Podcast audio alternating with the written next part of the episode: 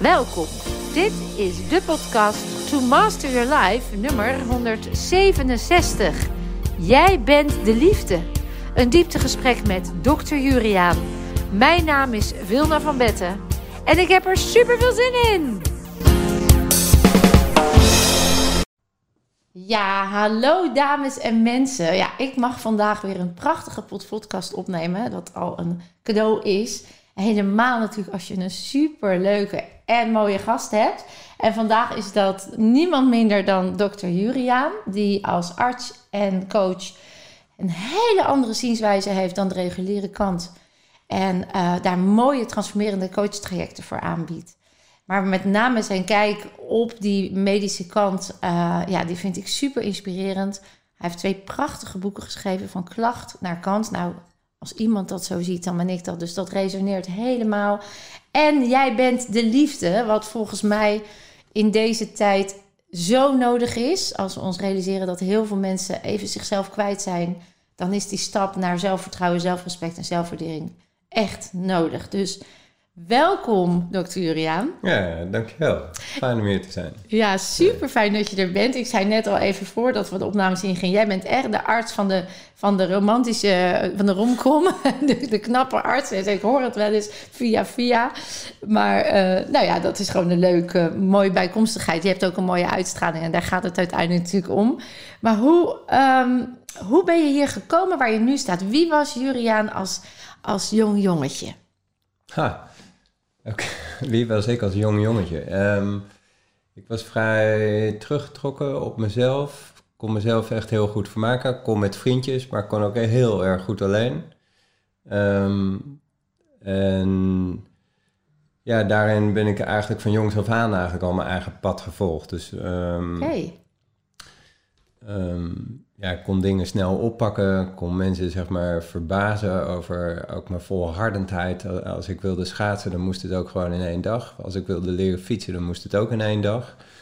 Uh, als ik wilde tekenen, dan moest het ook gewoon in één keer goed zijn. Uh, ook geïnspireerd door mijn moeder, die altijd heel veel tekende en schilderde. Er lag altijd wel ergens een pennetje en een papiertje en een tekeningetje. Wat leuk. Um, ja, eigenlijk gereid, eigenlijk wel heel goed weten wat ik wilde.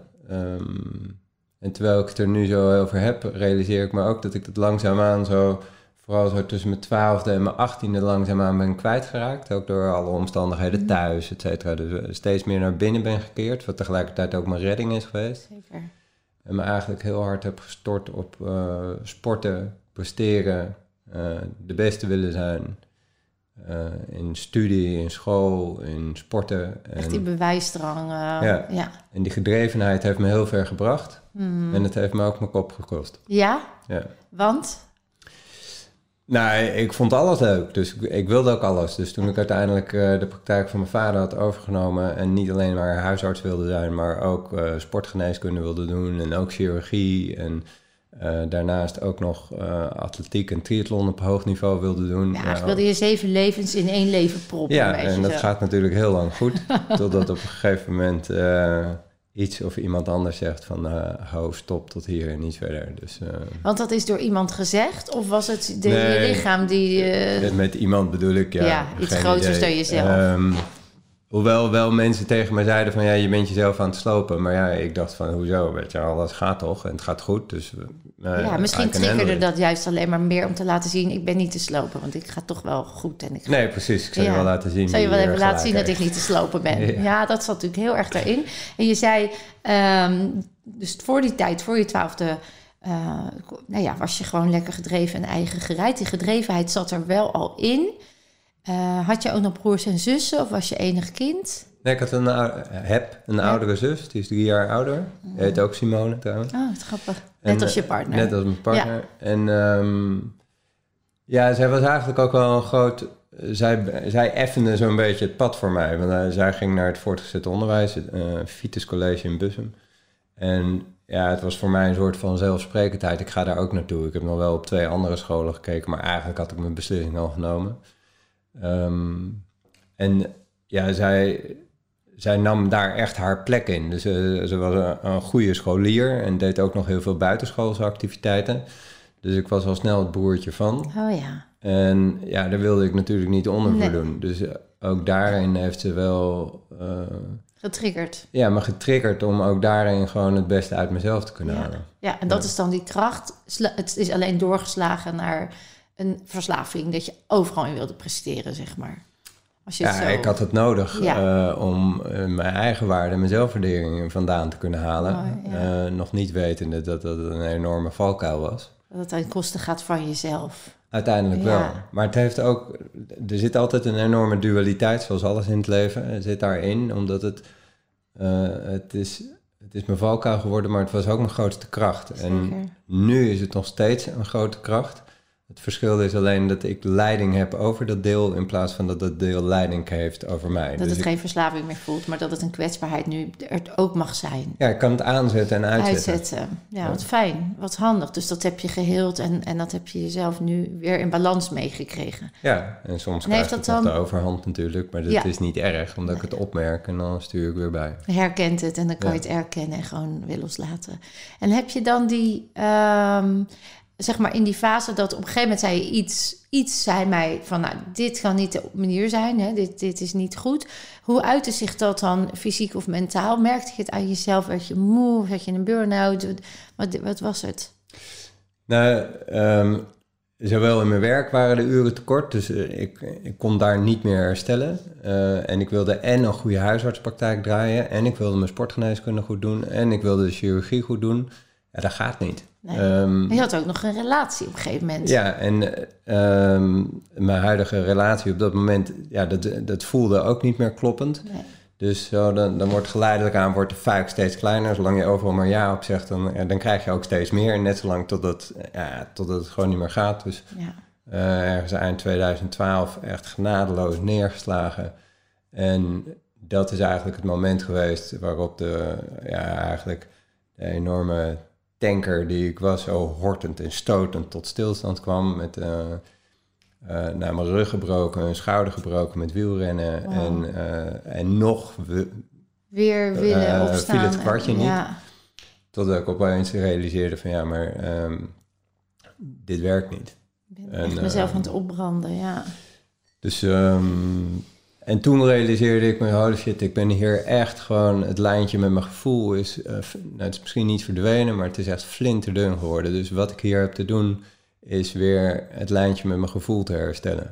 Hmm. En toen ben ik, eh, heb ik contact opgenomen met eh, iemand bij mij in de buurt, die heel veel deed op het gebied van eh, de helende reis van Brandon Bees. Ja, En daar had ik een paar jaar eerder al een keer contact mee gehad, maar meer professioneel. Dat ik dacht van, hé, dat is misschien interessant voor de mensen eh, Oh ja, die ja. ik begeleid. Gewoon Ja. in mijn huisartsenpraktijk. ja. En toen zei zij, dat is drie jaar daarvoor geweest, toen zei ze van, joh, als je nou wil, kom dan een keertje en dan kan je het zelf ervaren. En ik zei ja, maar eh, ik kwam er Ging niet niet, van. zat steeds iets anders te doen. Tot dat moment. En toen dacht ik van oké, nu is misschien het moment om contact met haar op te nemen. Dus toen ben ik naar haar toe gegaan Ja, en eh, voor haar gezeten. En eh, mijn ogen gesloten. Nou, dat lukte nog geen 30 seconden. En Was je weer alert? dus onwijs alert. Ehm, na een paar sessies was dat toch nog te zweverig voor mij. Dus eh, toch naar een psycholoog, eh, waar ik vertrouwen in had. Die heeft me een beetje zo, eigenlijk zo bij mijn schouders gepakt. En hoppatee, ga voor jezelf, ga alleen. Ga, ga uitzoeken in, met je, in je eentje wat je wil. Of die relatie dan nog trekt, ja, nee of misschien. Mm. Ehm, ook dat. eh na veel horten en stoten uiteindelijk het lef gehad om te zeggen van oké, dat ga ik doen. Met alle overtuigingen over vaderschap, over partnerschap. En mag ik dat wel? Mag ik voor mezelf kiezen? en wat het moet. Wat doet het met de Ja. ander? En eh, hoe zit het met mijn verantwoordelijkheid daarvoor? Mm. Ehm, en toen... Het was een onwijs intern conflict. Dus in, op alle gebieden werd je gewoon... Ja, maar dat, het was gewoon in lijn zoals, zoals alles in mijn leven. Dus ik, ik doe alles tegelijk en ik kreeg hier ook alles tegelijkertijd op mijn Ja, bordje. Dus ja. ik, kreeg- en de relatie werkte niet en mijn werk werkte niet. En ik gleed in depressie in en fysiek ging ik aan de grond. Dus, eh, maar er was ook geen andere mogelijkheid, want anders ben ik gewoon niet te stoppen. Nee, jij moest gewoon keihard die rem krijgen. Ja, eh, gewoon een All or nothing. enorme Bam. plaat voor mijn kop natuurlijk. Ja, hardnekkig. Ja, en, ehm, en toen ben ik gewoon een heel proces ingegleden waarin weer mijn nieuwsgierigheid me wel enorm heeft geholpen. Omdat ik, ja, ik rook op een gegeven moment, hé, hey, maar dit is gaaf. Want hier kan ik dingen over mezelf leren en ontdekken. En ja, toen heb ik schildercoaching gedaan, uh, intensieve coachingsprocessen, uh, opstellingen. Nou, je kan het zo gek niet bedenken of ik heb het gedaan. En in dat proces realiseerde ik me dus dat heel veel mensen die bij me kwamen op het spreekuur, die kwamen helemaal niet voor de klacht waarvoor ze kwamen. Die klacht was alleen maar een symptoom van iets. En er klopte gewoon iets niet in hun leven. En toen heb ik een switch gemaakt dat ik dacht van oké, dit wil ik anders. Nou, praktijk verbouwd. Uh, alle therapeuten waar ik ondertussen contact mee had gehad, die had ik gevraagd van goh, wil je supporten? Nou, dat was natuurlijk totaal de omgekeerde wereld. Dat een reguliere dokter aan een holistisch of alternatief, hoe je het ook wil noemen. Uh, Hulp vroeg. Heel, ja, ja ik vraag uh, wil je alsjeblieft bij mij? Wordt complementair. Nou, dat hoefde ik niet twee keer te vragen natuurlijk. En dat was eigenlijk het begin van een holistisch centrum in, uh, in Naarden. Wat, uh, waarin ik voor ogen had om gewoon ja, een totaal plaatje aan te bieden. Ja. Echt heel, heel mooi en inspirerend. Door jouw eigen uh, traject zag je, er is meer dan wat mij ooit geleerd is. En ja. die ervaring, die gunde jij iedereen. En het is heel mooi om te zien hoe onze onze processen ook wel enigszins parallel lopen. Omdat ik ben in 2006, dan wel, wel wat eerder, maar zo'n holistisch centrumpje, weet je, zo'n gezondheidscentrum, maar ook met allerlei uh, therapeuten gestart. Om ook te laten inzien van jongens, er is zoveel meer. En inderdaad, die reguliere artsen, die wilden daar helemaal niet bij. Die wilden er helemaal niets van weten. Had ik maar jou erbij gehad, weet je wel, die dat ook... Uh, maar dat heeft zo moeten zijn hoor. Dus je hebt, je hebt gewoon prachtig daar dat holistisch centrum opgebouwd. En zag je toen ook dat je, wat is, ja, we zijn noemen het patiënten, ik zeg altijd gewoon mensen die weer hun potentie willen benutten. Um, dat ze ook daardoor sneller gingen, makkelijker gingen. Uh, zag je snellere resultaten? Of was er nog de belemmering dat het niet vergoed werd? Wat, waar liep je? Ja, poeh, uh, ik heb daarin wel een beetje het wiel uit moeten vinden. Want ja. er was natuurlijk niemand die het op die manier deed. Um, ja, waar liep ik tegenaan? Ik zat in een hele reguliere praktijk. Mijn vader was echt een huisarts, gewoon old school, 24-7 voor zijn patiënten. Als je zou zeggen van nou, hoe ziet een huisarts eruit, dan, dan zou hij dat zijn. Hmm. Um, ook met zo'n handschrift? Ja, ook zo'n handschrift wat niet onleesbaar, eh, wat niet leesbaar was. Ja. En uh, de Sinterklaasgedichten deed hij ook altijd met de hand, dus dat was uh, hortend en stotend. Maar uh, dus dat had weer zijn eigen charmes. Maar, ja. um, en dat betekende dus ook dat hij in de 40 jaar dat hij huisarts was geweest, had hij natuurlijk een groep om zich heen vergaard die, daar, die dat heel erg fijn vond. Ja. Dus gewoon regulier. En als er iets is, nou, hebben we misschien een praatje, maar vooral veel recepten uitschrijven, et cetera. Ja, gewoon zo opgevoed. Dus niks mis mee. In ieder geval niet vanuit de intentie. Nee. Alleen de praktische uitkomst was anders dan zoals ik dat zag. Dus toen ik dat ging veranderen, ja, toen waren er wel heel veel patiënten die zeiden van... joh, wat doe je nou? Het zweverige gedoe en ja, doe dat was natuurlijk de praktijk voor je vader die je had overgenomen. Dus die moest ook in de mindshift. Ja, en, uh, dus jij zei ineens, ja, leuk allemaal wat we deden, maar er is nog iets leukers. En dat, was, dat gaf ook wat weerstand dus. Of ja, wat, dat gaf onwijs veel weerstand. Maar wat er eigenlijk gebeurde, en daarmee probeerde ik het wel in een ander perspectief te zetten... namelijk te zeggen van, ja, wij blijven gewoon doen, gewoon doen wat we altijd deden. Het enige wat er nu gebeurt is dat we het uitbreiden en we bieden eigenlijk meer aan. Dus waar je voorheen alleen maar de mogelijkheid had om um, nou, met de auto van A naar B te gaan, kan je nu niet alleen met de auto, maar je kan ook met de fiets, je kan met de trein, je kan met het vliegtuig, je kan, je kan whatever. Ja. Dus, en, Voel even wat bij je past en ja, ga ervoor. En als je het niet wil, even goede vrienden, dit is voor de mensen die het wel willen. Juist. Ja, en dan uh, in de loop der tijd creëer je en dan trek je vanzelf de mensen naar je toe die zeggen van joh, dat wil ik wel. En dat verhaal gaat zich natuurlijk vanzelf verspreiden. Want inderdaad, mensen die voorheen, nou, ik noem maar wat, altijd maagzuurremmers hebben gebruikt en vervolgens een gesprek doen en misschien acupunctuur hebben en het opeens niet meer te, uh, hoeven te gebruiken. Ja.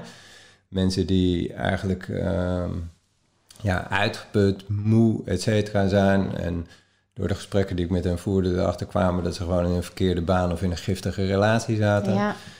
Um, en op het moment dat ik hen dus de vragen ging stellen van... Goh, stel dat dit er is voor jou, deze situatie of deze klacht... wat zou je dan eigenlijk willen vertellen? Wat mag jij eigenlijk veranderen in jouw leven... zodat het weer goed en kloppend is voor jou?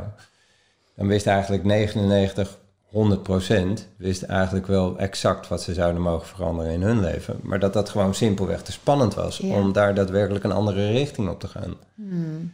En daar ben ik me toen steeds meer op gaan focussen om mensen eh, ja, meer een, een beter fundament te laten voelen onder zichzelf. Zodat ze in staat zijn om niet weer steeds uit allerlei reflexen weg te schieten van het ongemak, maar daar te blijven en dan de keuzes te gaan maken die noodzakelijk zijn. Mooi. En ja, dat heeft effect op iemand zijn gezondheid. En ni- niet alleen op de gezondheid van iemand, niet alleen fysiek, maar ook mentaal. Op de waarde die iemand gaat voelen in zijn eigen leven. En ook de waarde die die toe gaat voegen aan de mensen om hem of haar heen. Dus echt die eigen waarde. Die Ja. eigen waarde eerst weer terugpakken.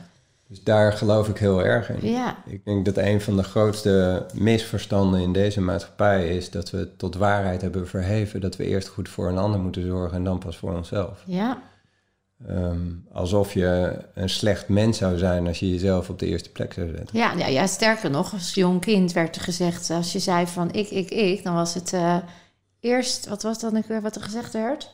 Eh, ik komt op de laatste plaats of zo. Je moest altijd jezelf achteraan zetten. Ja. Als je iets vroeg, hè, dan moest je zeggen en dan ik. Dus het, hij, hij en hij en ik. Ja, ik kan even niet meer opkomen wat dan die uitdrukking was... maar mensen zullen het herkennen. Dat je, je mocht het ook gewoon niet hardop zeggen. Nee, maar dat is, dat is iets wat natuurlijk heel erg vanuit de overlevering is ontstaan. En als we, als we een paar eeuwen teruggaan, dan is het natuurlijk heel... Ja, ik zeg altijd, het is een, een geniaal bedacht. Als je je volk wil onderdrukken dan, eh, en leiding wil houden, de macht wil houden... dan is het natuurlijk ideaal om je volk te laten geloven... dat ze eerst goed voor een ander moeten zorgen omdat dat de ideale manier is om mensen bij hun authentieke kracht te vandaan halen. te halen en hun zelfliefde om zeep te Maar dat hebben we natuurlijk nog onlangs gezien, ook met het beleid bij de pandemie, dat er echt werd gezegd, je doet het voor een ander. Hè? Dus dat hele eh, beleid vanuit macht zien we nog steeds. Ja, kijk, de intentie komt denk ik altijd vanuit de beste plek, maar op, op dat soort momenten wordt liefde echt misbruikt en ook, eh, ja. als een middel om te manipuleren. Ja, en de intentie is ook onwetendheid, zeg ik wel eens. Want als, neem even jouw vader. Als iemand altijd heeft meegekregen dat dit de manier is, dan weet hij ook niet beter dan dat dit de manier is. Nee, dus het gaat nooit over de intentie. De Precies. intentie ook. Die was eh, ooit puur en zuiver. Ja. Ja, of dat nou vanuit maatschappelijk oogpunt is of eh, vanuit de gezondheidszorg. De intentie komt altijd vanuit een goede plek. Exact. En zijn we heel erg, willen we heel graag iemand anders helpen. Maar de vraag is of we daar iemand ook daadwerkelijk mee helpen. Ja. Dus dat mijn optiek, ja. ja. in mijn optiek is het heel goed om mensen, of heel waardevol, om mensen ook te laten leiden met een lange ei. Omdat daar een enorme les in zit. potentie tot groei in zit. Ja. Mooi gezegd. En, en redders creëren slachtoffers en aanklagers. Dus laten we uit het reddersstuk blijven en de mensen verantwoordelijkheid teruggeven, waardoor ze zichzelf die kracht kunnen geven en dus de route kunnen bepalen die voor hun goed is. Ja, en support kunnen geven daar waar het noodzakelijk Waar het nodig is. Dus het is, eh, Ja. het is ook weer geen vrijbrief om mensen die echt hulp behoeven, om daar van je hoofd weg te keren en net te doen alsof het er niet is. We hebben ergens Ja. onze verantwoordelijkheid ook te pakken voor die mensen die echt niet in staat zijn om voor zichzelf te zorgen. Maar zou dat niet het verschil zijn tussen empathie en sympathie? Ik kan heel erg met empathie naar iemand kijken, iemand begrijpen en daar er zijn. Door vragen te stellen waarop diegene zelf weer verder kan. Maar ik kan ook sympathisch zijn en denken: ik ga jou wel redden, want je kan het niet alleen. En daarmee zeg ik indirect: jij kan het allemaal niet en houden we dat patroon in stand. Dus volgens mij hoef je niet je rug ertoe te draaien, maar kun je wel gewoon met compassie iemand begeleiden naar die kracht. Ja, En door specifieke vragen te stellen naar het hogere doel, van wat levert dit op? Of draagt dit nog bij aan je gezondheid? Vind je mensen bewust te maken eh, en onszelf bewust te blijven, denk ik dat we gewoon al heel liefdevol samen kunnen leven. Want dan is er wel liefde, toch? Nou, de misvatting die vaak eh, eh, gedaan wordt, is dat op het moment dat je zegt van ja, eerst goed voor jezelf zorgen en van daaruit zeg maar empathisch of gewoon aanwezig zijn, dat dat hetzelfde zou zijn als dat je met oogkleppen op door de wereld heen gaat. Maar dat is het niet. Nee. Het is meer dat je juist, juist je oogkleppen open houdt, maar eh, verbindingen aangaat die goed en kloppend zijn voor jou, zodat je eh, daarin, blijft. ja, maar Ja. ook vooral oprecht bent. Dus dat je, Mhm. eh, dat je niet je relaties gaat verzwaren met de plicht om per se jou een goed gevoel te geven. Nee, mooi. Ik Ik las uh, toevallig vandaag, de komende drie dagen hebben we een training te begeleiden. En dan vult iedereen die vult altijd een aantal vragen in. En dan was iemand die had opgeschreven: ja, ik wil graag um, eerlijke en uh, betrouwbare verbindingen. Maar tegelijkertijd was een ander stuk in haar dat ze heel graag het goed wilde doen voor de ander. Graag uh, lief, leuk en aardig gevonden wil worden. Please gedrag waarschijnlijk. En ja. Ja, het eerste wat er bij mij dan gebeurt, is dat ik zeg van ja, maar dit is in strijd met elkaar. Want als jij altijd lief, leuk en aardig gevonden wil worden, dan betekent dat waarschijnlijk dat je in de verbinding heel graag de harmonie wil behouden, zodat je verbonden blijft en dat je het leuk en gezellig hebt met elkaar. Maar is dat daadwerkelijk een verbinding? Want met wie verbinden ze zich dan? Is dat daadwerkelijk de persoon die jij bent? Of is dat de persoon die jij volgens jou moet zijn in de ogen van de ander? Dat laatste, ja. Dus heb je dan daadwerkelijk een oprechte verbinding of zit je gewoon in een soort theaterstuk? Um, dus, en het is nog niet zo eenvoudig om om een oprechte plek in te nemen, om te zijn wie jij bent. Een radicale eerlijkheid, ja, dat, is, uh, dat hebben we ook afgeleerd. Ja, want, maar dat, ook dat in deze maatschappij. Het, het, probleem is niet in deze maatschappij, in mijn optiek, dat er zoveel mensen zijn die zich gewoon uitspreken voor wat ze vinden hmm. Um, en vervolgens monddood worden gemaakt. Het probleem in deze maatschappij is dat iedereen vindt dat je je maar moet aanpassen en gedragen. En dat er te weinig mensen zijn die durven om hun kop uit te steken en te gaan staan voor wat zij vinden, denken, voelen. Ja. Um, Vandaar ook al die rugklachten, hè? want dat is allemaal ballast van anderen. Ja. En de meeste mensen die zijn. Het is ook veel logischer om je aan te passen en te gedragen. Want op het moment dat je je eigen plek in gaat nemen, dan is het niet de vraag of je gekwetst gaat worden, maar wanneer. Ja, en in de oertijd, als je je afzonderde van de rest, dan was die sabeltandtijger, die was echt gevaarlijker voor jou dan voor de groep. Hè? Dus het is ook nog een soort oerinstinct, dat we, die, die wet van de communicerende vaten zeg ik altijd, dat we geneigd zijn ons aan de energie en de, de cultuur die er heerst aan te passen, omdat het gewoon het meest snel, op korte termijn, veiligste keuze lijkt. Dus ik snap hem ook vanuit die bias die we nog ergens hebben. Dus eigenlijk valt en staat het steeds bij ons bewustzijn. Van blijf bewust is dit misschien korte termijn fijn, maar lange termijn pijn. Dus kies dan voor die lange termijn, hoe tricky en, en, uitdagend dat ook kan voelen. Ja, dat is, dat is natuurlijk waar wat je zegt. Maar op het moment dat je dit zegt tegen iemand die, daar, die, zit. die daarin zit en nog niet die bagage heeft, dan, dan is dat in mijn ogen echt een zinloos advies. Als je mensen niet gaat begeleiden Precies. op het pad daar naartoe, want ze worden geconfronteerd met hun grootste angsten. Ja. En wat mij betreft zijn dat er eigenlijk drie. Dus, uh, de eerste angst is dat we bang zijn om niet goed genoeg te zijn. Um, en de manier hoe we dat proberen op te lossen is om ons steeds maar aan te passen en te gedragen naar de wensen en de behoeften van een ander. Ja. In de hoop daar een goed mens en misschien wel gelukkig te zijn. En de tweede angst die we hebben is de angst om alleen achter te blijven. En de manier hoe we dat proberen te tackelen is ook weer om ons aan te passen en te gedragen. En iedere keer maar de verbinding in stand te houden. Nepverbindingen, ja. ja. harmonie te behouden. Ja, En de derde grote angst die we hebben is de angst voor verandering. Mm. En de manier hoe we dat proberen te tackelen is door iedere keer weer vast te houden aan wat we weten en wat we kennen. Want als ik het weet en ik snap het en ik begrijp het, en zo worden we ook opgevoed in deze maatschappij, dan, uh, ja, dan, dan, ben ik veilig. Dan, dan, kan je iets doen en dan kom je op een betere plek uit. Mm. Terwijl een veel fundamentelere vorm om jezelf, die veel beter werkt, is dat wanneer je ja, bang bent om niet goed genoeg te zijn, dat je jezelf gaat leren begeleiden op die plekken wanneer je afgewezen wordt. Want je, je zal afgewezen en beoordeeld en veroordeeld worden. Ontwikkel die veerkracht, ontwikkel die zelfredzaamheid, ontwikkel dat zelfvertrouwen, gebruik het. Ik zat gisteravond even te zeppen en toen kwam er een, een jongen langs, een documentaire van een jongen dat was, die was oorspronkelijk dan een jongen, maar die is uh, veranderd naar trans, uh, naar, naar vrouw. En um, die, heeft al, die had op de middelbare school, werd hij door iedereen gewoon weggehoond en uitgelachen. En die, had echt, hij, die was op de middelbare school en die zei, nou, hier wil ik zo niet zijn. Want hier mocht ik gewoon niet zijn. En ondanks dat dat zo was, ging hij op de, de dag dat je alleen maar paars draagt, de Purple Day of zo, ging hij toch de school toespreken, jongens laten we elkaar accepteren en zo. Dus hij bleef ook in die kracht. Maar het kostte wel. Hij zat in een omgeving die ziekmakend was. En toen zat ik daar later over na te denken. Want mijn hart bloedt dan. Dan denk ik, waarom doen mensen dit nou elkaar toch aan? Laat die jongen, laat hem gewoon lekker zijn met een rokje of wat hij ook. Waarom is dat zo? Hè, we zijn zo normatief. Wat is dat? En Wat denk jij? Dat is gewoon echt oprecht een, een, een gedachtenkronkel die ik, of iets wat in me omging van wat maakt dat, dat bij mensen, iemand die anders is, dat we daar zo ongemakkelijk mee omgaan? Is dat cultivatie? Is dat angst voor je eigen, dat je ook moet veranderen? Want stel dat we dat accepteren, dan moet ik misschien mee. Wat heb jij voor idee daarbij? Een gedachtenspins hoor. Nee, ik denk dat daar een hele logische verklaring voor is. Ehm, als we, als we, ik denk altijd dat het waardevol is om het terug te brengen naar, naar ieder ander. Ehm, en we worden vaak, um, ja, de snelste weg gaat altijd via, via een omweg. Dus we, we leren onze beste vrienden kennen op het moment dat het goed met ons gaat. Of nee, we, nee, we, leren, we leren, ze vooral kennen op het moment dat het slecht met ons gaat. Ja. Maar je leert je vrienden vooral goed kennen op het moment dat het heel erg goed met je gaat.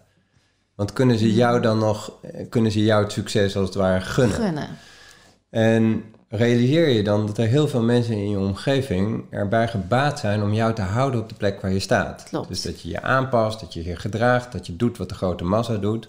Waarom? Op het moment dat jij afwijkend gedrag gaat vertonen en je gaat andere dingen doen wat normaal gesproken gewenst wordt. En uiteindelijk blijkt dat door de tegenslagen, ondanks of juist wel dankzij de tegenslagen, je opeens nou, je heel erg goed gaat voelen en uh, heel erg uh, krachtig, gelukkig bent, en krachtig en ja. zelfverzekerd. En dat je nou ja, opeens misschien wel heel veel overvloed of financiële overvloed krijgt. Dan confronteer je je omgeving met het feit dat ook zij een keuze hebben. Dus dan ligt het niet meer aan je opvoeding. Het ligt niet meer aan je vader of je moeder.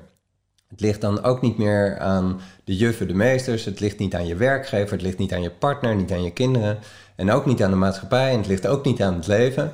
Nee, jij bent verantwoordelijk voor wat jij doet in jouw leven. En op het moment dat mensen dus daadwerkelijk voor zichzelf gaan staan en daarin zeg maar, afwijkend gedrag vertonen, dan confronteer je dus je omgeving met het feit dat ook zij een keuze hebben en zich niet kunnen verschuilen achter allerlei, allerlei excuses. Mooi. En ja. die verantwoordelijkheid die willen we niet voelen. Dus de groep is erbij gebaat om jou omlaag te trekken, want anders dan, precies wat jij ook zei, anders dan moeten zij ook in verandering Ja. komen. Ja.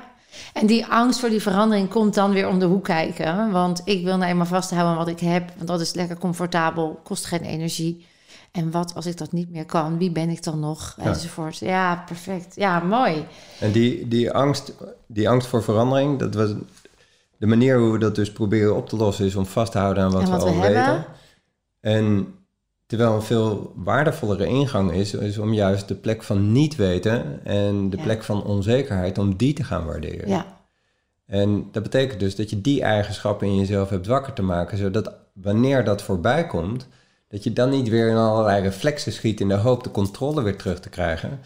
Maar dat je ja, bewust blijft. het effecten, ja, de eigenschappen hebt Ja. om te blijven en daarin nieuwsgierig te zijn Juist. en niet meteen weer weg te Het oude gewoontepatroon, hè? Dus echt even bewust stilstaan, inchecken, voelen, vragen stellen die procesbegeleidend zijn. Dus wat levert het op? Is dit mijn levenskwaliteit?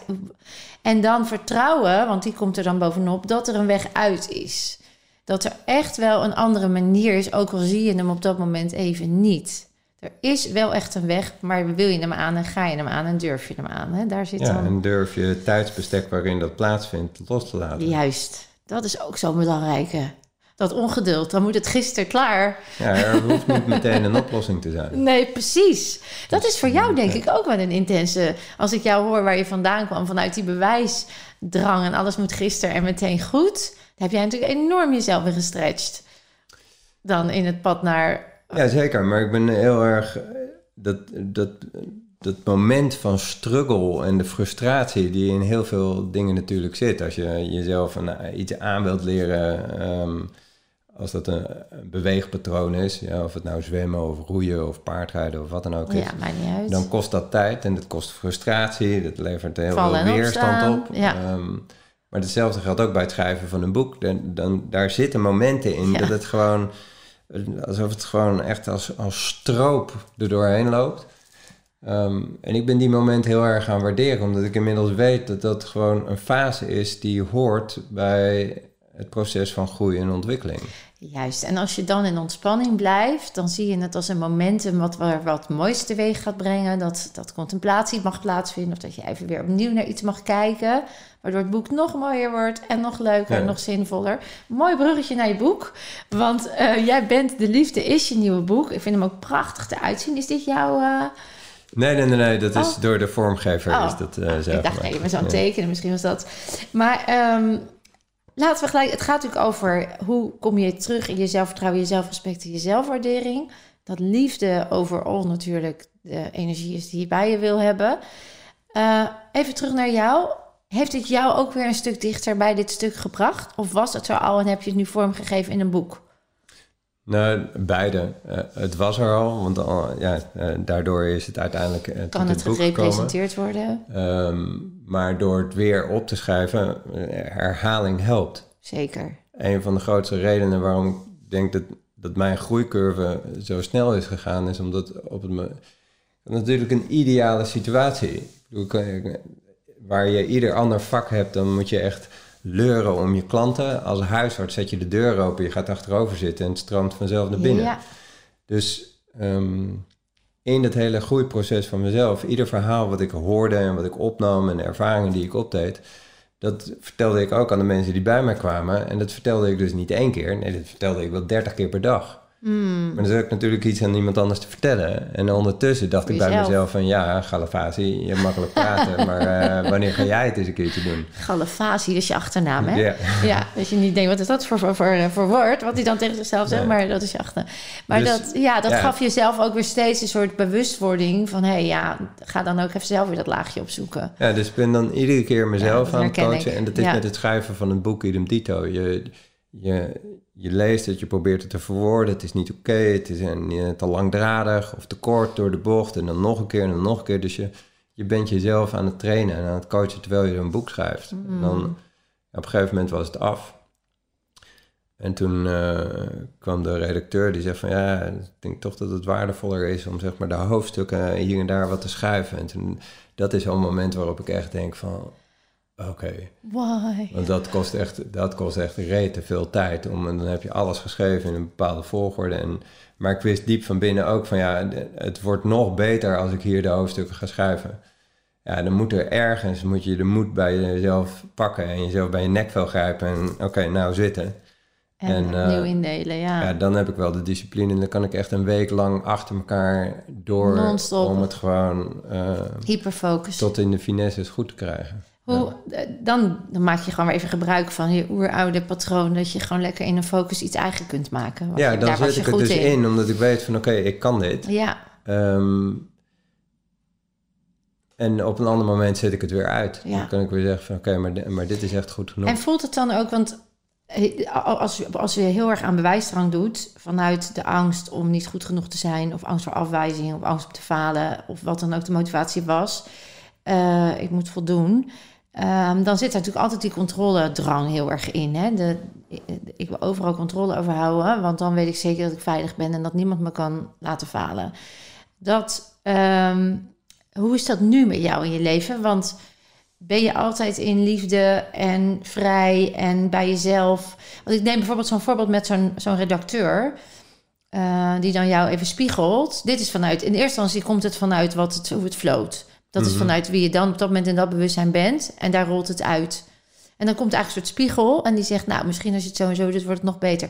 Kun je dan inchecken? Blijf je dan bij jezelf? Kun je dan ook bijvoorbeeld zeggen, nee, nee, want ik, dit is hoe ik het heb opgeschreven. En zo hoort het. Of zeg je, nee, dit geeft me nog meer... Hoe ga, hè? Snap je het verschil tussen aanpassen waar je het net Ja. over had... en buiten jezelf iets maken? Of wat je eh, vertrouwen dat dat wat je had, het moest zijn? Ja, Hoe, hoe zie je die? nou, dat is En de natuurlijk controledrang. Een, ja, maar dat is een flinterdun lijntje. Mm. En dus daar bewust van zijn dat het lijntje er is. Want ehm, voor je het weet, schuif ik, het, eh, schuif ik de mening van iemand anders van tafel, omdat ik vind dat ik authentiek en dicht bij mezelf je moet blijven. zegt. Ja, Ehm, maar zou het ook zo kunnen zijn dat de ander iets weet wat jij nog niet weet? juist. En is dan het, de mening van iemand anders van tafel schuiven en vasthouden aan je eigen gedachtegoed? Dat is ook angst. Is dat ja. dan daadwerkelijk Ja. iets wat goed en kloppend is voor jou? Soms is dat zo. Of is het stiekem toch een escape om de andere confrontatie niet aan te hoeven gaan? Ja. Want dit is ook voorbij gekomen. Dat ik dacht van ja, moet dat nou? Ik vind het eigenlijk zo ook wel goed. Even kwam die ego ertussen. Want- Nou, ego, of- ik of- weet niet. Het was ook... eh, Het was in ieder geval dat deel. We dachten van ja, shit, weet je. Dan moet ik zo meteen weer daaraan gaan zitten. Zou dit niet gewoon goed genoeg zijn? ja. Maar juist door jezelf deze vragen te stellen... en niet meteen een oplossing te willen... maar eerst even gewoon die struggle neer te leggen... in te checken. Ja, ja, dat maakte dat ik uiteindelijk tot de conclusie kwam van ja, het zou, het zou het boek echt naar een nog beter niveau toe brengen als ik hier opnieuw eraan ga zitten. Ja. Ja, en dan, dan heb je dus trouw te zijn aan jezelf. Nou, dat is echt die growth mindset, die zet je dan in. Dus inderdaad, niet meteen bij feed forward noem ik het altijd. Eh, nou, wie denk jij wel? Ik heb het al bedacht en het is al klaar. Dat ego ertussen knallen. Maar hey, interessant. Ik ga daar eens naar kijken. Ik gebruik het als spiegel. Ik ga daarover voelen. Ik ga daar eens echt even naartoe. En dan inderdaad tot de conclusie komen. In dit geval, wauw, die zag ik gewoon nog niet. Want in dat bewustzijn kon ik niet zijn. Maar er zijn andere dingen die eh, zo'n redacteur, eh, hij heeft het echt super goed gedaan. Ehm, er, waren ook, er zijn bepaalde zinnen en zo, die, die wil ik er gewoon per se in, omdat, omdat ik dat waardevol vind. En het bijvoorbeeld van, ehm, ehm, zou je jezelf, eh, kan je ze, ik sta mezelf toe om dit spannend te mogen vinden. Dat is een zin die eh, ook in het vorige boek, maar ook hier wel bijvoorbeeld weer voorbij komt. Ik sta En- mezelf toe om... Dit spannend te mogen, Mogen vinden. vinden. Ja, Mhm, een mooi. redacteur die zegt dan, ja, maar als je het jezelf toestaat, dan mag je het al. Dus dit is dubbelop. Wel op. Ehm, maar voor mij zit daar echt een grote nuance in. Want je kan jezelf toestaan iets spannend te vinden. Maar er is nog een laag dieper die jezelf toestaat om het spannend te mogen vinden. Hmm. Nou, dit is een klein voorbeeld.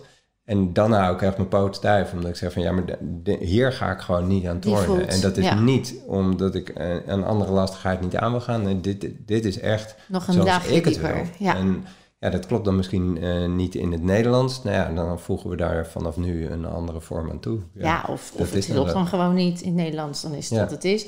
En daar kan die redacteur dan weer leren. Hè? Dus zo blijf je elkaar eigenlijk inspireren.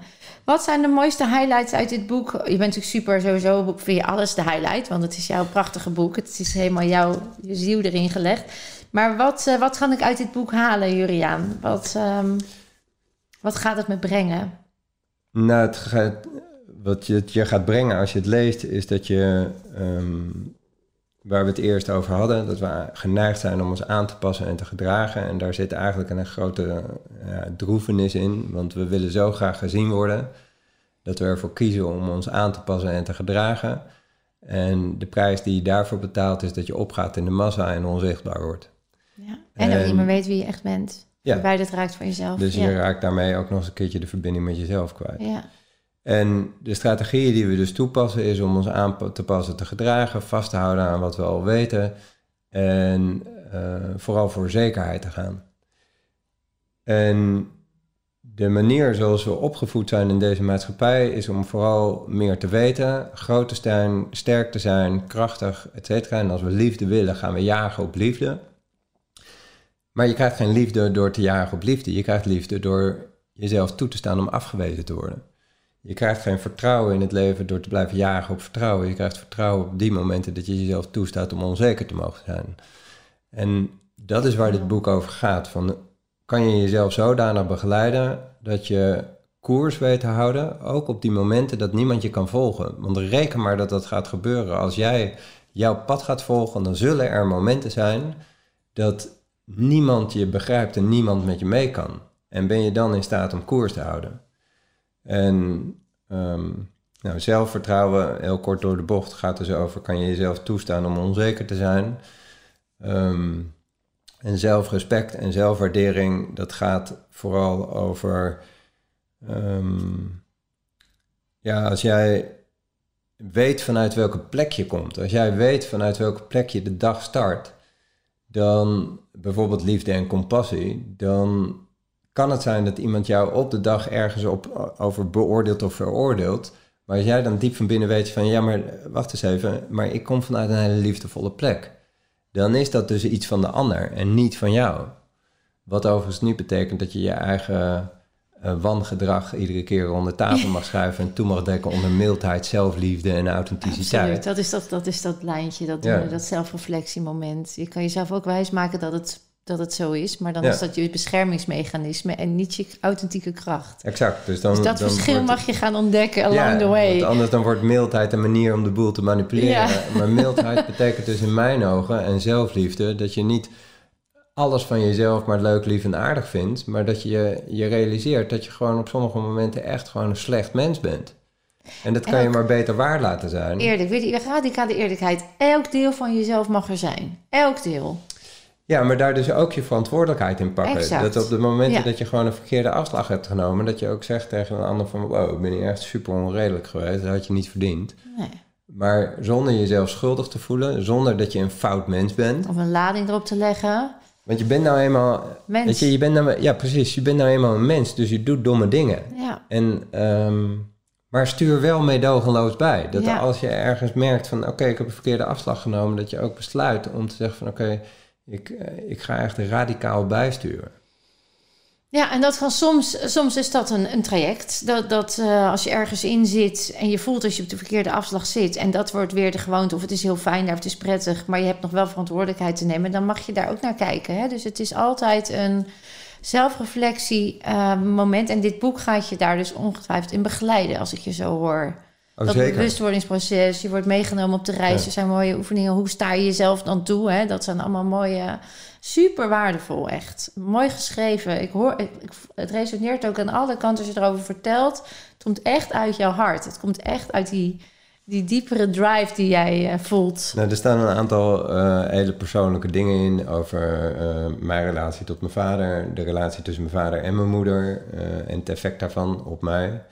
Ehm, eh, de keuzes met betrekking tot mijn vader, met betrekking tot het huwelijk tussen Simone en mij en de, de conflicten die daarin kwamen met betrekking tot mijn vader.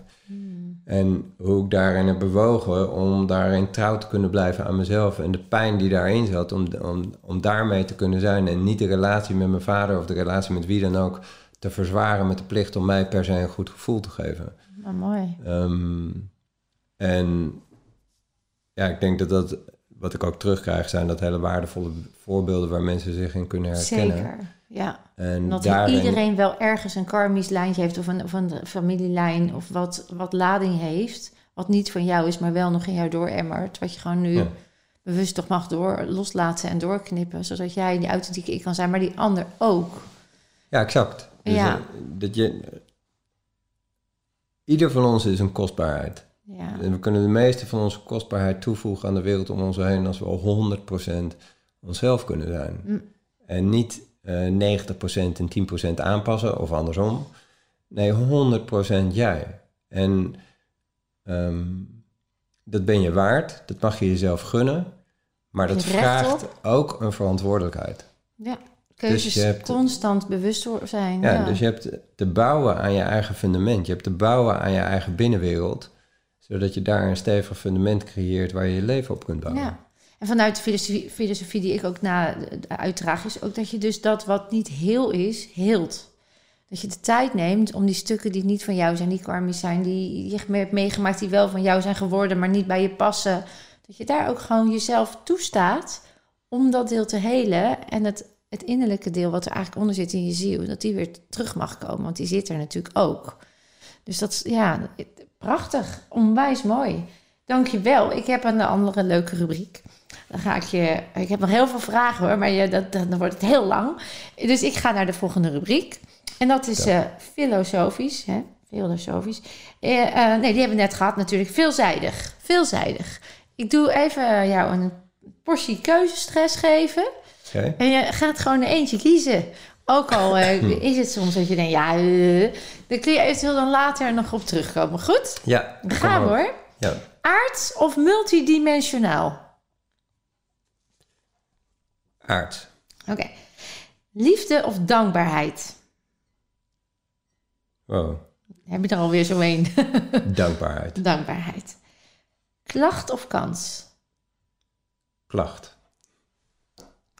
Eh, vrijheid of veiligheid? Vrijheid. Gelukkig of gezond? Gezond. Zelfrealisatie of zelfliefde? Zelfliefde. Doen of zijn? Zijn. Nou, en dat uit jouw mond. Hè? Dan heb je toch heel veel Oké, transformatie. Ja, Zo is Het het. heeft even tijd gehad. Ja, maar- mooi. Eh zweethut of ijsbad? IJsbad. Natuurlijk. Zelfbewustzijn of ego? Hmm. Toch zelfbewustzijn. Ja. Naïef of onbevangen? Onbevangen. Geloven of zien? Zien. Therapie of zelfredzaam? Zelfredzaam. Puur natuur of natuurlijk? Ehm.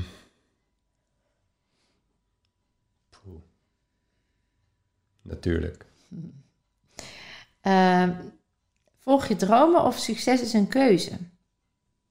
Volg je dromen. Ja. Links of rechts? Midden door. Toch niet kiezen. Leefstijlvaccin of covid-vaccin? Hmm. Trouw blijven aan jezelf. Ja, precies. Aangeleerd of aangeboren? Aangeleerd. Het leven is een keuze of het leven kiest jou? Tjee. Ehm, het Als een ja en nee samen is dat een beetje. Ja, precies. Het is allebei waar, maar eh, het leven kiest jou. Mooi. Toeval of manifestatie? Ik ga voor toeval. Ja of nee? Altijd ja. Altijd ja. Dokter Juriaan of Juriaan? Julian. Mooi. Daar, was, daar had ik nog wel een vraag over. Want je gaf net even aan van... ik heb mijn artsentitel dit jaar echt losgelaten. Eh, wat een enorme grote stap is naar die authenticiteit waar je het als over hebt. Eh Dokter Juriaan, voer je nog wel als naam? Is dat ook iets wat je wil gaan veranderen? Want de titel doet er niet meer toe. Of is het gewoon nu... Nee, d- het doet er niet. Ik zit niet vast aan die titel. eh overigens eh, nog steeds wel geregistreerd als arts, maar niet meer als Niet meer huisarts. praktiserend, ja. Ehm, ehm, Dr. Julian is destijds gekozen, omdat we dat gewoon gekozen hebben. En, en dat was al zo. natuurlijk zit daar ook een soort strategische eh, ehm, keuze in, maar eigenlijk pas achteraf. Omdat eh, ja, het woord dokter, dat, dat schept een soort eh, autoriteit en een soort vertrouwensband. Ja, Ehm, en de combinatie met gewoon mijn voornaam maakt het ook tegelijkertijd persoonlijk en kwetsbaar. Ehm, ik zit helemaal niet aan die titel vast. nee. Ehm, maar het is wat het is. En tegelijkertijd helpt het om mensen die mij niet kennen te weten van oké, in welke hokje moet ik dit plaatsen. En vanuit daar eh, zullen ze ontdekken dat het een heel ander hokje is dan wat ze waarschijnlijk gedacht hadden. Nou, Ja. Het zou misschien voor de mensen de suggestie kunnen wekken dat ook die reguliere kant er mag zijn, wat ook is, want dat, dat is helemaal niks mis mee. Hè? Dat, dat, is, dat is alleen maar fijn en ook wetenschap die heel veel moois heeft bewogen. Nu zitten we in een systeem waarin we zien dat het niet meer genoeg is en dat we terug mogen naar wat we ook wisten. Ehm, dus in die zin zul je ook die doelgroep dan ook aantrekken die daar nog dat fijn vindt. Met de wetenschap dat je ook arts bent.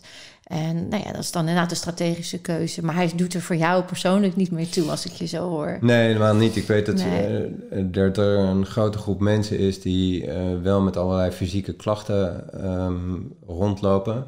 Die merken dat ze niet bij hun huisarts en ook niet bij al die specialisten in al die hokjes terecht kunnen.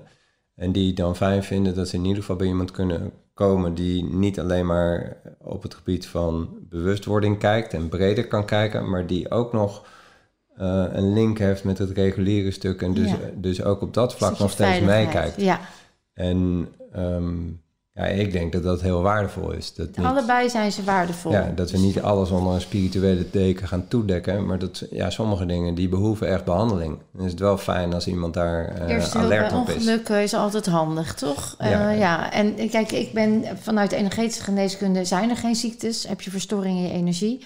Dus eh, is dit een, een wetenschap die daardoor ontstaan is, maar niet de, door de waarheid. En eh, ja, ik geef natuurlijk ook mooie helende events. En wij zien mensen ook zonder medische ingrepen wel ook echt weer in hun kracht komen. En Ja. dat is niet de spirituele deken, dat is ook een wetenschap. Zeker, maar Hè? op het moment dat iemand, eh, ik noem maar even de, eh, gewoon eh, een doorsnee, eh, iemand is 50 plus, valt wat af, ehm, heeft veranderd ontlastingspatroon en daarnaast stress in zijn werk en zijn relatie. Ehm, ja, het kan heel eh, kloppend zijn dat het ligt aan de relatie en aan zijn werk, maar hij zal toch maar een dikke darmtumor hebben. En eh, dan is het toch verdraaid fijn dat er ook een reguliere geneeskunde is die daar ehm, Naar kan kijken. naar kan kijken en eventueel. Ja, ga ik hem even op scherp zetten hoor. Vind ik leuk. Lekker. Eh, want eh, vanuit de filosofie en de kennis vanuit epigenetica, kwantumfysica en hè, de- die wetenschap. Eh, doet die diagnose er in die zin niet toe. Want er is blijkt ook dat als mensen weten dat ze kanker hebben, dat het nocebo-effect weer heel groot meespeelt. En eh, dat dat eh, hè, ook uit, borstkankeronderzoek, bijvoorbeeld dat het vroegtijdig signaleren van borstkanker ook chemo krijgt waar het nog niet nodig is, omdat het nog en daar dus mensen ook weer aan kunnen overlijden. Dus het is een beetje een hellend grijs gebied, zeg ik hellend vlak. Wat, wat volgens mij mooi is in dit hele stuk is niet wat is, wat is beter, wat is goed, wat is slecht, maar meer van waar voel jij, waar jij mee resoneert, wat voor jou dan het pad gaat zijn, waarin je voelt dat je dat mag oplossen. En dan is het heel fijn dat je van alle markten kan kijken, wat zou dit kunnen opleveren, wat kan dat me opleveren. En wij kijken dus niet naar een tumor, maar wij kijken naar een basisveiligheid die echt opgelost kan worden. We hebben laatst iemand in ons event die had opgegeven. Overal tumoren, die zijn allemaal voor twee derde nu geslonken en ongoing process. Dus die is weer heel. Die was opgegeven in de medische wereld. Dus het mag er allemaal zijn. Voel gewoon zelf wat voor jou het meest resoneert. En sta je jezelf toe in die openheid te stappen dat het allemaal er is. Het bestaat allemaal. Dus ik vind het. Ja, ik ik denk zeg, dat zet hem even op scherp. Ik zeg niet, ga niet naar een dokter, want ik, ik hou van de kennis en de kunde die er Hmm. is. Als het je belemmert om een andere weg in te gaan, dan is het een tekortkoming.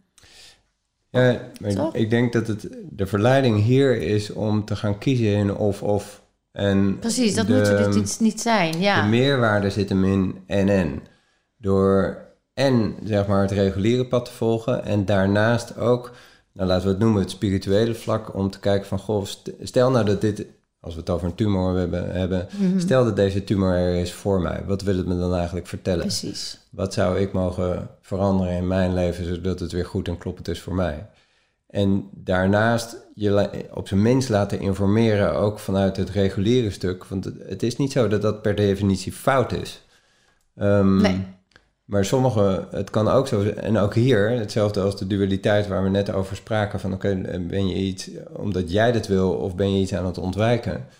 Ehm, soms kan het ook Precies. zijn dat de spirituele kant wat, wat milder en wat zachter is. En dat we dan toch niet naar de reguliere geneeskunde toe willen, omdat we eigenlijk de realiteit en de eventuele consequenties daarvan niet in de ogen aan willen kijken. Dus, en dan kan eh, bewustwording en dan kan zelfs aanvaarding, dus wat een hele krachtige eigenschap is, maar ook aanvaarding kan dus een escape worden om ja, de daadwerkelijke confrontatie niet aan te hoeven kijken en je verantwoordelijkheid niet te hoeven Ja, en dat is dus steeds, dat, dat vind ik zo mooi, jouw hele verhaal. En dat komt iedere keer in welk proces je ook zit terug. Check in. Voel of het vanuit kracht is, vanuit verbinding, dat je dat doet en dat je erachter staat. En neem de verantwoordelijkheid als achteraf bleek dat je toch misschien beter een andere keuze had kunnen maken. Maar weet dat er gewoon allemaal wegen zijn en al die kennis is useful. Ja. Dus, dus check gewoon en voel en alles mag er zijn. Dat is inderdaad mooi. Ik ben dat heel erg met je eens. En er is ook geen goed of fout, of die is beter of slechter. Het is er gewoon allemaal. Kijken wat, er, wat je ermee kan, toch? En er is, en daarom is het zo belangrijk toch steeds weer om in ieder geval in je eigen binnenwereld te werken. Ja. Want er zullen soms momenten, de kans is groot dat er ergens in je leven een moment gaat komen, en misschien wel meerdere, waarin jij de enige bent die daar een beslissing over kan nemen. Ja. En als je dan lange tijd je altijd maar hebt aangepast en gedragen naar de wensen en de behoeftes van anderen. En misschien wel gelogen hebt om bestwil. Of eh, misschien wel om te ja, de, er voor een ander te zijn. Ja, Dan kan het dus zijn dat je op die splitsing komt waarbij niemand je kan helpen.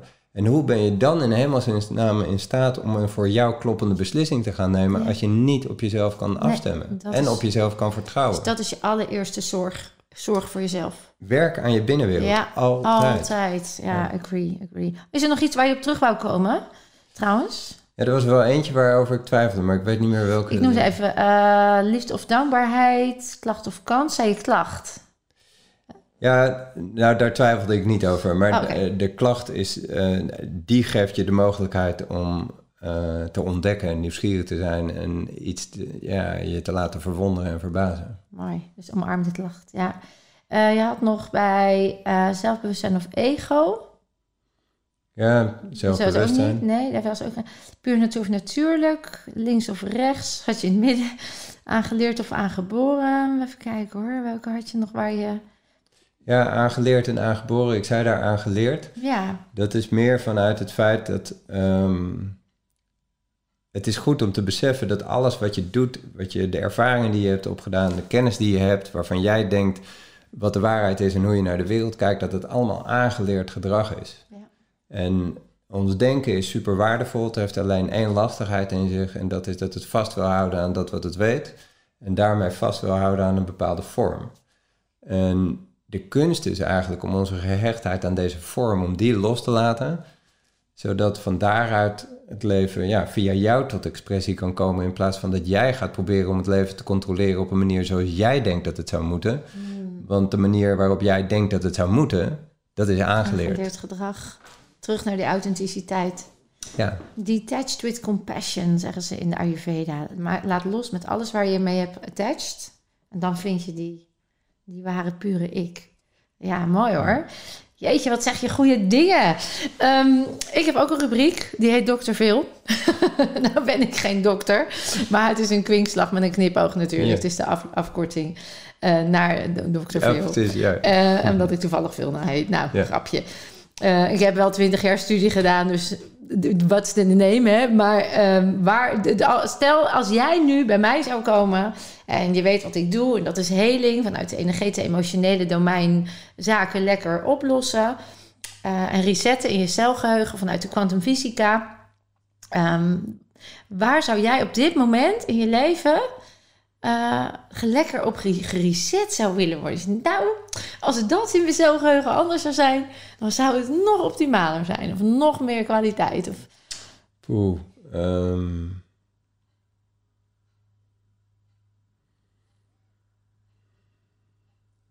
Ja, dat klinkt misschien heel arrogant, maar het is, het is echt heel stil in mij van binnen. Dus uh, natuurlijk heb ik mijn uitdagingen in mijn leven. Um, En wat maakt dat je dat arrogant vindt als je dat zegt? Nou, alsof er niks meer te leren zou zijn. En dat is het niet. Er is, er is nog heel veel te leren. Maar eigenlijk. Uh, ik heb. Uh, ja, dus op, dus precies een jaar geleden heb ik een, een uh, dark retreat gedaan van tien dagen. Dan zit je in je eentje in gewoon het in het donker. Gewoon, en zie je het verschil niet tussen of je je ogen open of dicht hebt. Was het tien dagen? Tien dagen, ja. En. Um, er gebeurde in die tien dagen niet zo heel erg veel. Ja, af en toe wat weerstand en zo, maar dat was het. Als je er even klaar mee was en, of zo. Wat, ja, wat je kop gaat toch denken van oké, hoe lang is het nog, et cetera. Maar, oh ja, want je hebt natuurlijk ook geen besef van tijd en van dag en nacht. En, uh, en, je zit alleen in een kamer of zo. Ja. En daar zit je gewoon tien dagen. Daar zit je tien en daar betaal je voor. ja, precies. Ja. ja. het wordt steeds gekker. En je wordt er niet voor betaald. Oh, je wordt er niet in begeleid, of wel? Je wordt, je wordt Nee, daar kan je voor kiezen. Maar ik oh. had gekozen, ik had al ervaring met dark retreats. Dus uh, ik, ik, dacht van, oké, ik ga tien dagen alleen doen en kijken wat er komt. Um, maar de conclusie daarvan was eigenlijk dat het echt heel rustig... Er, er kwam geen paniek, er kwam, er kwam helemaal... Ja, het was heel stil. Het was gewoon helemaal oké. Dan maar tien dagen even zo, ja. En dat is eigenlijk ook wat er nu gebeurt. Als ik een confrontatie heb met mijn kinderen... of met mijn vader of met, of met Simone, mijn partner... Dan, um, en dan is dat wat er is. En dan kan ik daar nieuwsgierig naar zijn. En dus in die zin... En daar kan ik nog steeds heel veel in leren... Maar op dit moment heb ik niet het idee dat er een behoefte is om iets te helen. Dus nee, uh, de dingen die heel graag gezien wilden worden, die erkend wilden worden, die heel erg onzeker waren. Die dingen, ja. um, al die hoofdstukken die. Um, want wat stel ik me dan voor, Jurian, op het moment dat je dan bijvoorbeeld, je zegt even uitdagingen ervaart met Simone, je partner, of met je oudste kind, die net lekker boven die puberteit uh, uit is en zijn eigen weg aan het ontdekken is die soms uh, uitdagend kunnen zijn, die keuzes die ze maken.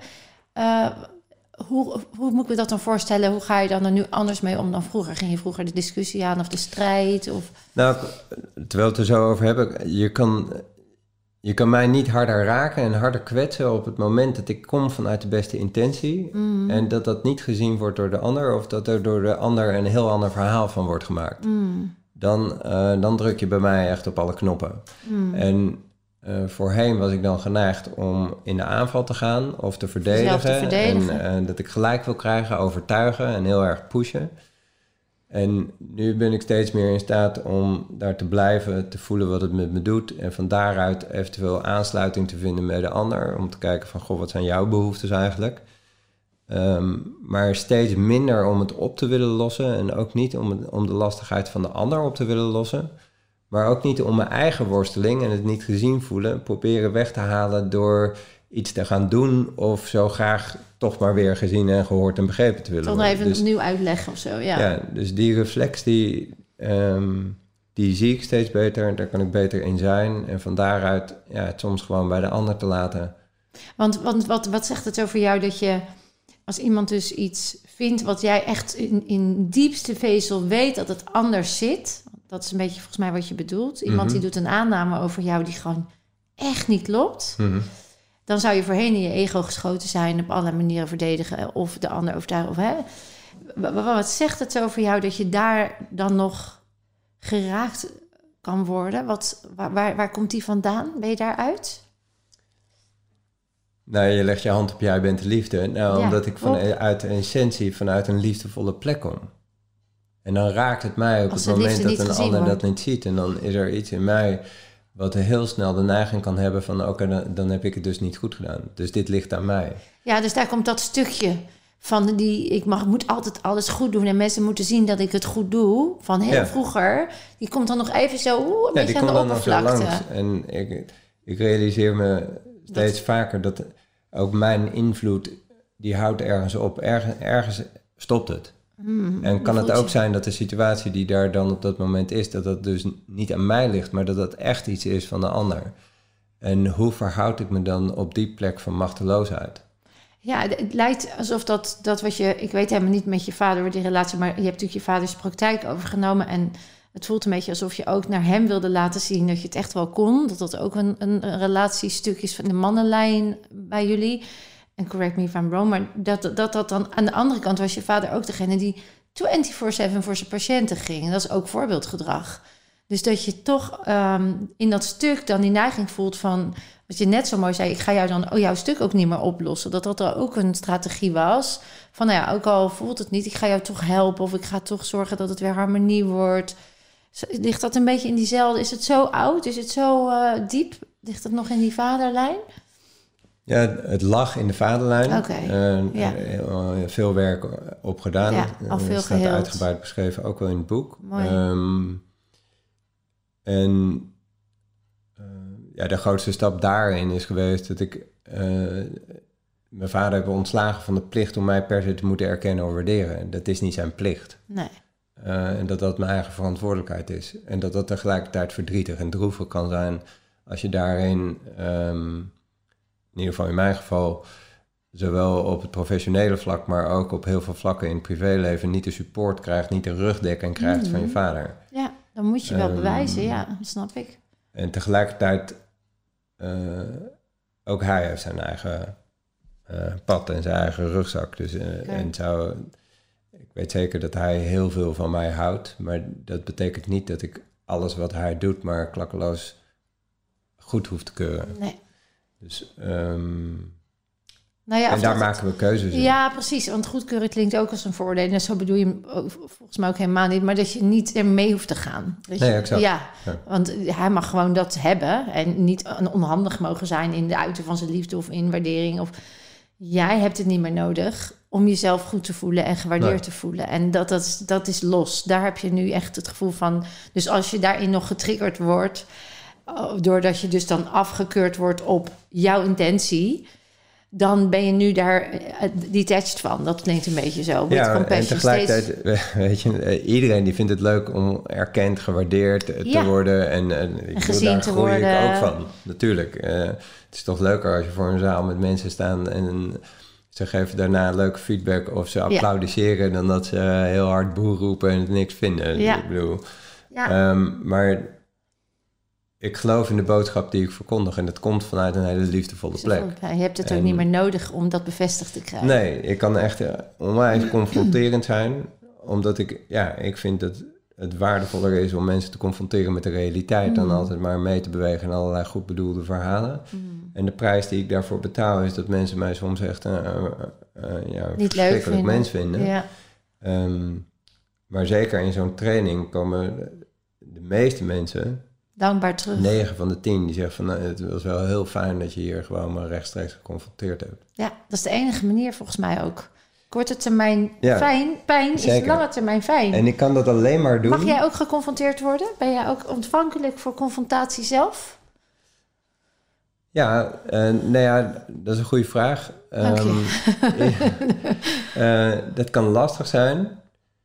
Ehm, maar het wordt vooral lastig op het moment dat iemand de, de boodschap zodanig brengt dat het raakt aan het stukje waar we het eerder over hadden. Ja. Maar als iemand mij laat weten van oké, de, de vragen stelt en de feedback geeft, ja, dan is alles welkom. Omdat ik daarin dan ook kan zien en voelen van oké, dit, is, dit is echt bedoeld om me naar een betere plek toe te brengen.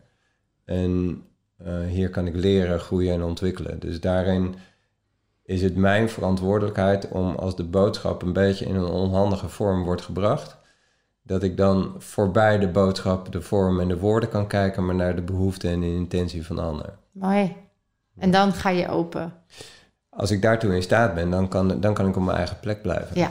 Ja. Ja, en dan kan hem ontvangen. En dat gaat de ene keer wat beter dan de andere keer. En eh, ook dat is niet erg, want daarin kan je dan je weer, voelen wat wel en Ja. wat niet kloppend is. Ja, ik bedoel, Nee, maar mooi. Ja, dus, dus je kan je ook voorstellen dat sommige mensen die geconfronteerd worden ook in dat proces zitten. Dus hè, dat, dat, Zeker, ja, die ja. hebben diezelfde weerstand of interne uit, uitvindtocht, zeg maar. Ja. Ja, en dat is ook een groeiproces. Daar ben ik denk ik heel erg in gegroeid om te kijken van oké, hoe kan ik de boodschap zodanig brengen dat het en confronterend is, maar zonder dat de ander afhaakt. Volgens En, eh, mij heb je het dan weer over die radicale eerlijkheid. Je bent met de intentie bezig dat als je dit nu ziet bij jezelf, dat je jezelf nog meer waarde kan toevoegen. Ja. En dat is gewoon liefdevol eerlijk zijn, toch? Ja, maar ik heb daar in het, in het verleden ook echt wel grote, eh, grote nou, blunders wil ik het niet noemen, maar dat mensen echt gewoon ja, toch eh, uit de training zijn weggelopen, omdat ik daar gewoon vanuit een liefdevolle plek maar eigenlijk te snel wilde en niet kon vertragen. Ehm, En Hmm. inmiddels heb ik die, die vaardigheid wel ontwikkeld om daar beter aan te sluiten bij Ja, maar ik snap hem ook zo goed, want je bent natuurlijk wel van, je komt vanuit een vechtersmentaliteit, weet je. Dus jouw strategie, jouw voorkeurstrategie is ook was, laat ik het daar houden, was ook gewoon hup door, duidelijk gaan. En ja, dus dat dat ook dan even die vindtocht was van hoe blijf ik meer afgestemd met mezelf en de ander. Dat is dan toch een heel mooi logisch proces eigenlijk als je het Dat zo. is gewoon eh, een groeiproces. Ja. En ehm, ook van die fouten die ik daarin heb gemaakt. en ik heb daarin kunnen groeien door het steeds weer op tafel te leggen en te kijken, oké, wat, wat was mijn aandeel in het feit dat dit op deze manier dat je weg opstond en eh, weg is gegaan. Ja. Ja, mooi hoor. Heel mooi. Jeetje, nou, we gaan naar de laatste en dat is veelzeggend. En dan mag jij, en dat heb je al gedaan, maar nog even in een leuke one-liner of een quote of iets wat je mee wil geven. Dan mag je ook lekker de camera pakken. Dat als ze nu kijken of luisteren, dat ze echt zeggen: Ja, oh, dit is life-changing, thank you. No pressure. no pressure. Ehm, ja, ik kan eigenlijk maar één ding zeggen en dat is eh, zorg heel goed voor jezelf. Ja. No more words needed. Ik wil je onwijs bedanken voor deze echt super. Het, is, het, ging gewoon, de tijd het vloog echt. En dat is altijd een goed teken. Super inspirerend. Ik ga je boek zeker lezen. Ik had hem nog niet, dus ik hoop dat ik deze Ja, nee, ja, mag. van jou. Oh, dankjewel. Nou, oh, ik kan niet wachten eigenlijk. En ehm, nou ja, lieve kijkers en of luisteraars. Ik hoop dat je net zo geïnspireerd bent en dat je hier weer vol mee aan de slag kan. En je weet het, jij bent zelfhelende kracht.